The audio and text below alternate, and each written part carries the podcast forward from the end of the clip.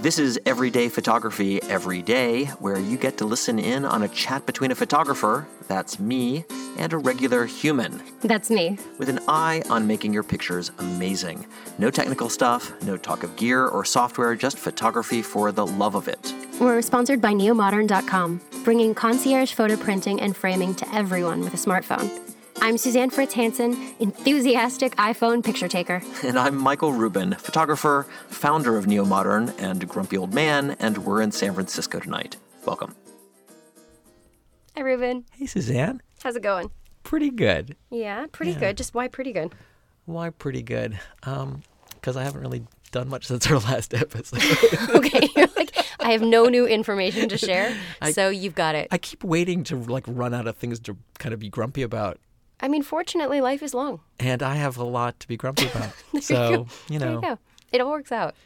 I wonder if like professionals get anything out of out of. I mean, I, we're doing this really for people who are beginning in photography. Yeah. Well, uh, for, for me, as you pointed out on the last episode, That's like, right. That's actually, only this is for we- you yeah. to get better at taking pictures, which I was, I appreciated. I just didn't realize it was all about me. My sense is that professionals would find this kind of irritating for some reason because it just doesn't reach the bar of the things they care about. They already know a lot of this stuff. I think Yeah. we're talking about things they know.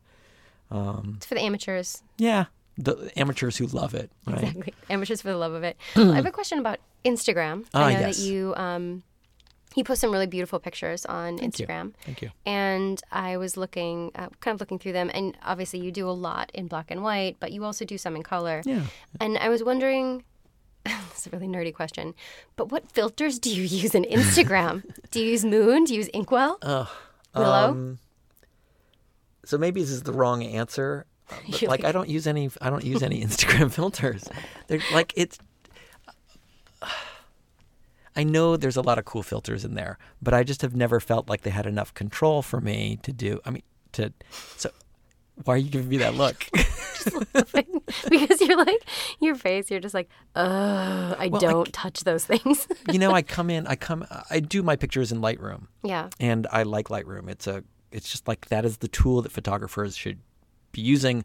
But if you're like a Yeah. Is there Lightroom. Light for the iPhone? Is Sorry? there like a Lightroom Light? no, for the there's iPhone? totally the- like Adobe just released a Lightroom mobile that actually Oh, really? is pretty good. I haven't checked it out, but I know the guys who made it, and they're awesome. So Nice.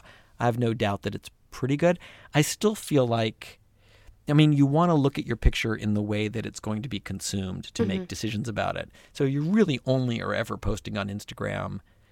Filters are pretty good, and Well, they're fast. they're f- super fast. But Yeah. you could also go to Lightroom Mobile because it's right there on your phone. Well, and- now that we know about it. that's right. uh, but I don't post directly. Like I don't just take a picture on my phone and then immediately post it. I know you that's sort of the value. on your computer. Yeah, I come into my laptop because I can see it larger. Mm-hmm. There, there's just too many details I'm missing when something's small. Um, I know that people are only looking at it for a tenth of a second, so I shouldn't really waste a lot of time. But for me, I'm trying to make something that's good enough that I might want to print it, and so I'm not going to do any quick post production on the phone. That being said, Instagram, you know, they've got filters, and they're they've kind of thought about what are the most common kinds of ways people want to adjust a picture. What you, you use filters, right? Well, Yeah, usually. I mean, it depends. Um, I do. I would say if I'm posting something, uh, and just going quickly, yeah, I'd probably use a filter. Or, I mean, if it's really a great photo that I like the original colors, and I as I flip through the different filters and I'm not seeing what I like, then I will just keep it. Um, I do when I edit the photo in the Apple like photo software where you can control. There's a lot more sort of nuanced control right.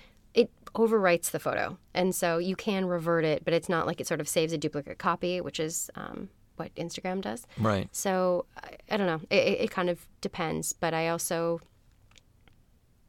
I don't know. I mean, I, I think I, I probably should, now that it's going to, you know, trying to go next level, spend more time on kind of editing them and really making them, um, I don't know, working working them up to something better. I mean, you don't need to have a favorite filter, honestly, right? I mean, it's that, the great thing about it is that you you take a picture and you just start going through the filters until the picture looks more like the way you want it to look.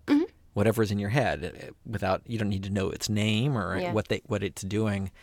The problem for me, um, at least in part, is there's two kinds of adjustments that are are my primary adjustments in in photography, and one is sort I take it into black and white. I so I sort of discard the chroma, right? That's what the uh, professional would say. I'm I'm getting rid of the chroma, or I'm lowering the saturation down Yeah. to nothing, right? Um, but there's not just one black and white. I think it's important for people to recognize that when you take a color image and you make it black and white, there's infinite black and white versions of that. Because it's already black and white, it's already surreal. It's already mm-hmm. not looking like the real world. So I can change all kinds of aspects of the blacks and the whites and Like every bringing the blues darker or the blues lighter. yeah, every color has its own. Uh, you can choose how any color is going to kind of come out. One of the reasons that Ansel Adams' pictures are so often so dramatic is that he used a you know red filter when he take the pictures, which makes blue skies look dark instead of light. Um, and suddenly his pictures are really dramatic. You can do that without having a red filter, but going into the post production and finding basically an adjustment that takes the what was blue and makes it darker, not lighter. You can pick that for every color, and um, and so uh, you, I wouldn't just apply a filter to it because I, I mean, you can kind of like putting a red filter on it and it would do this dra- dramatic thing, but I'm making lots of decisions like that. And then the other thing I'm doing is burning and dodging, right? And you can't do that with filters. Do you think that Instagram filters get in the way of people pushing themselves further for great photographs because they just end up being good enough? Well, yes, I think they do, but at the same time, not everyone wants to sit and work on a picture and make it great. Maybe not every picture deserves has that capacity. Um, I think it's a trade-off, right? There's something amazing about just getting it quickly to a place that is good enough, and you know, hopefully, it gets people excited about what the possibility is. You know, and um, on day one, it's it's great, but maybe after you've been doing it a little while, you realize you know, like my pictures are actually better than this, and I would love to see how it would look. Did I? I don't remember if I told you, but like I went to uh, a photographer conference, FotoFest in Houston. You And tell me. you go through these crits where you sit down with your, your prints and a bunch of, you know, you sit down with an expert, a curator at a museum or a, a editor from a magazine, and they look through your pictures and they give you feedback. And one of the things that someone said was to me early on was, uh, "Oh, wow, your pictures are very good. Have you ever seen your pictures printed by someone who's great at printing?" Which is a little backhanded compliment. it was like, no, I mean, I thought printing was my job. It's part of what this is. And they were pointing out, no, you're you're a, a wonderful photographer. You're a mediocre printer. Okay. And uh, they were kind of speaking to this good enough. Like I just felt like that was fine. Right. And it was fascinating to see what an expert printer would do with one of my pictures that I liked. So did you do that? I did do that. That's kind of how neo modern started. It was like I was looking around for people who were way better printers than I was, Yeah. and what would what would they bring to the table? Not everything demands that, obviously. Mm-hmm. Um, but if you're curious, if you think you're kind of getting good or you're Mm-hmm. liking what you're doing, maybe you don't have to go right into finding an expert. But that's again, that's what neo modern was trying to offer people. Was like, oh, for for one picture, let me see what an expert does with this. You know, Ansel Adams, who's like the the master printer, his, you know, he developed something called the zone system. What is that? It was uh, kind of the foundation. He was looking at how he was printing and what his his thought process was, and um, to sort of simplify it, he was saying that um, certainly in black and white, every image, um, every print really should have every uh, something in the frame at every part of the grayscale. So you have stuff that's like oh, very is white or just nearly perfectly white, just a tiny bit off of that, and almost perfectly black. And you kind of you take in any normal picture the curve of between black and white is not even, but he would move the picture around um, uh, exposure wise so that he had something at white and black and all the, the tones in between. What do you mean he would move the picture around? Well, he's moving. he's already he's taken it and exposed it, right? right, but he's This changing the, development. exposure In the post-production. In the post production, Okay. so that he he consciously has stuff that is at at one and at 10 Mm-hmm. basically at, at the two extremes, and on that p- part of the curve where you're going between white and black, Mm-hmm. where so instead of having everything crammed up in the blacks, it's just a very dark picture.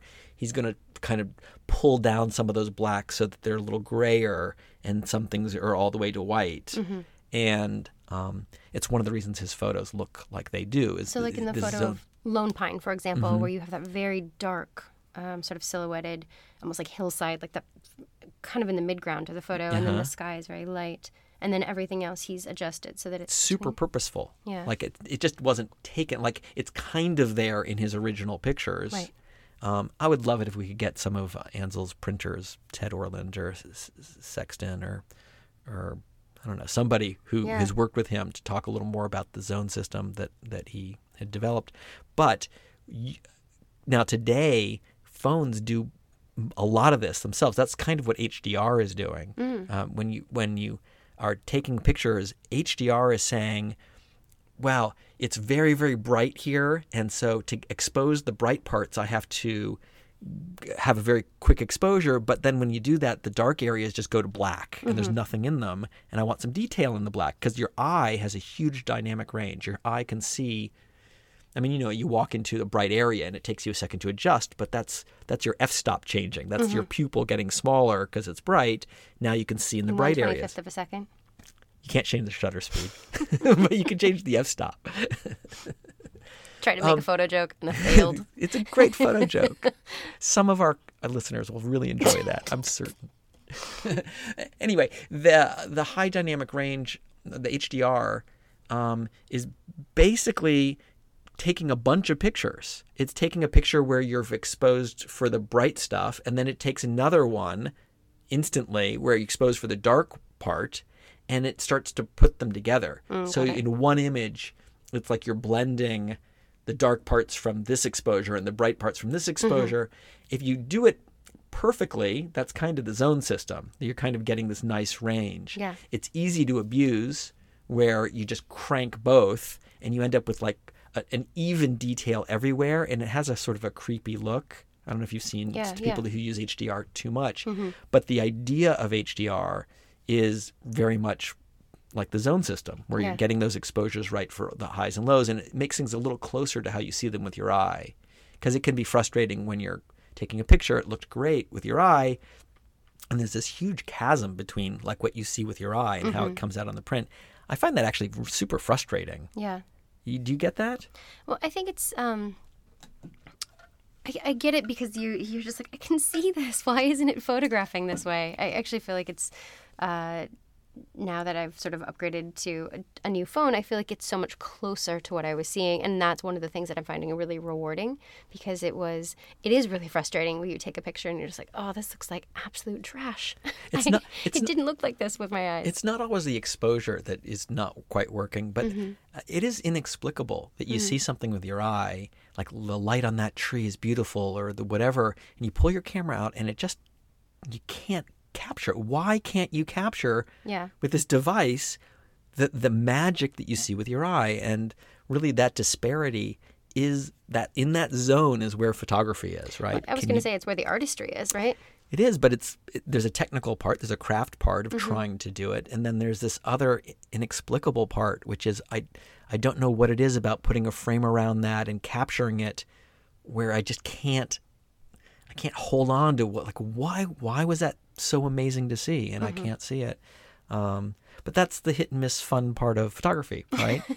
and at- and as for the original question, it's like what Instagram filters? It's like, unfortunately, I'm I'm trying to do more in my. I got an iPhone also, and the camera is great, so I'm I'm walking around a lot more with it.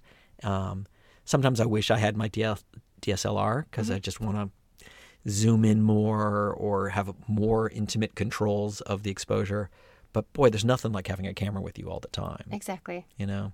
And I'll try to use some more Instagram filters.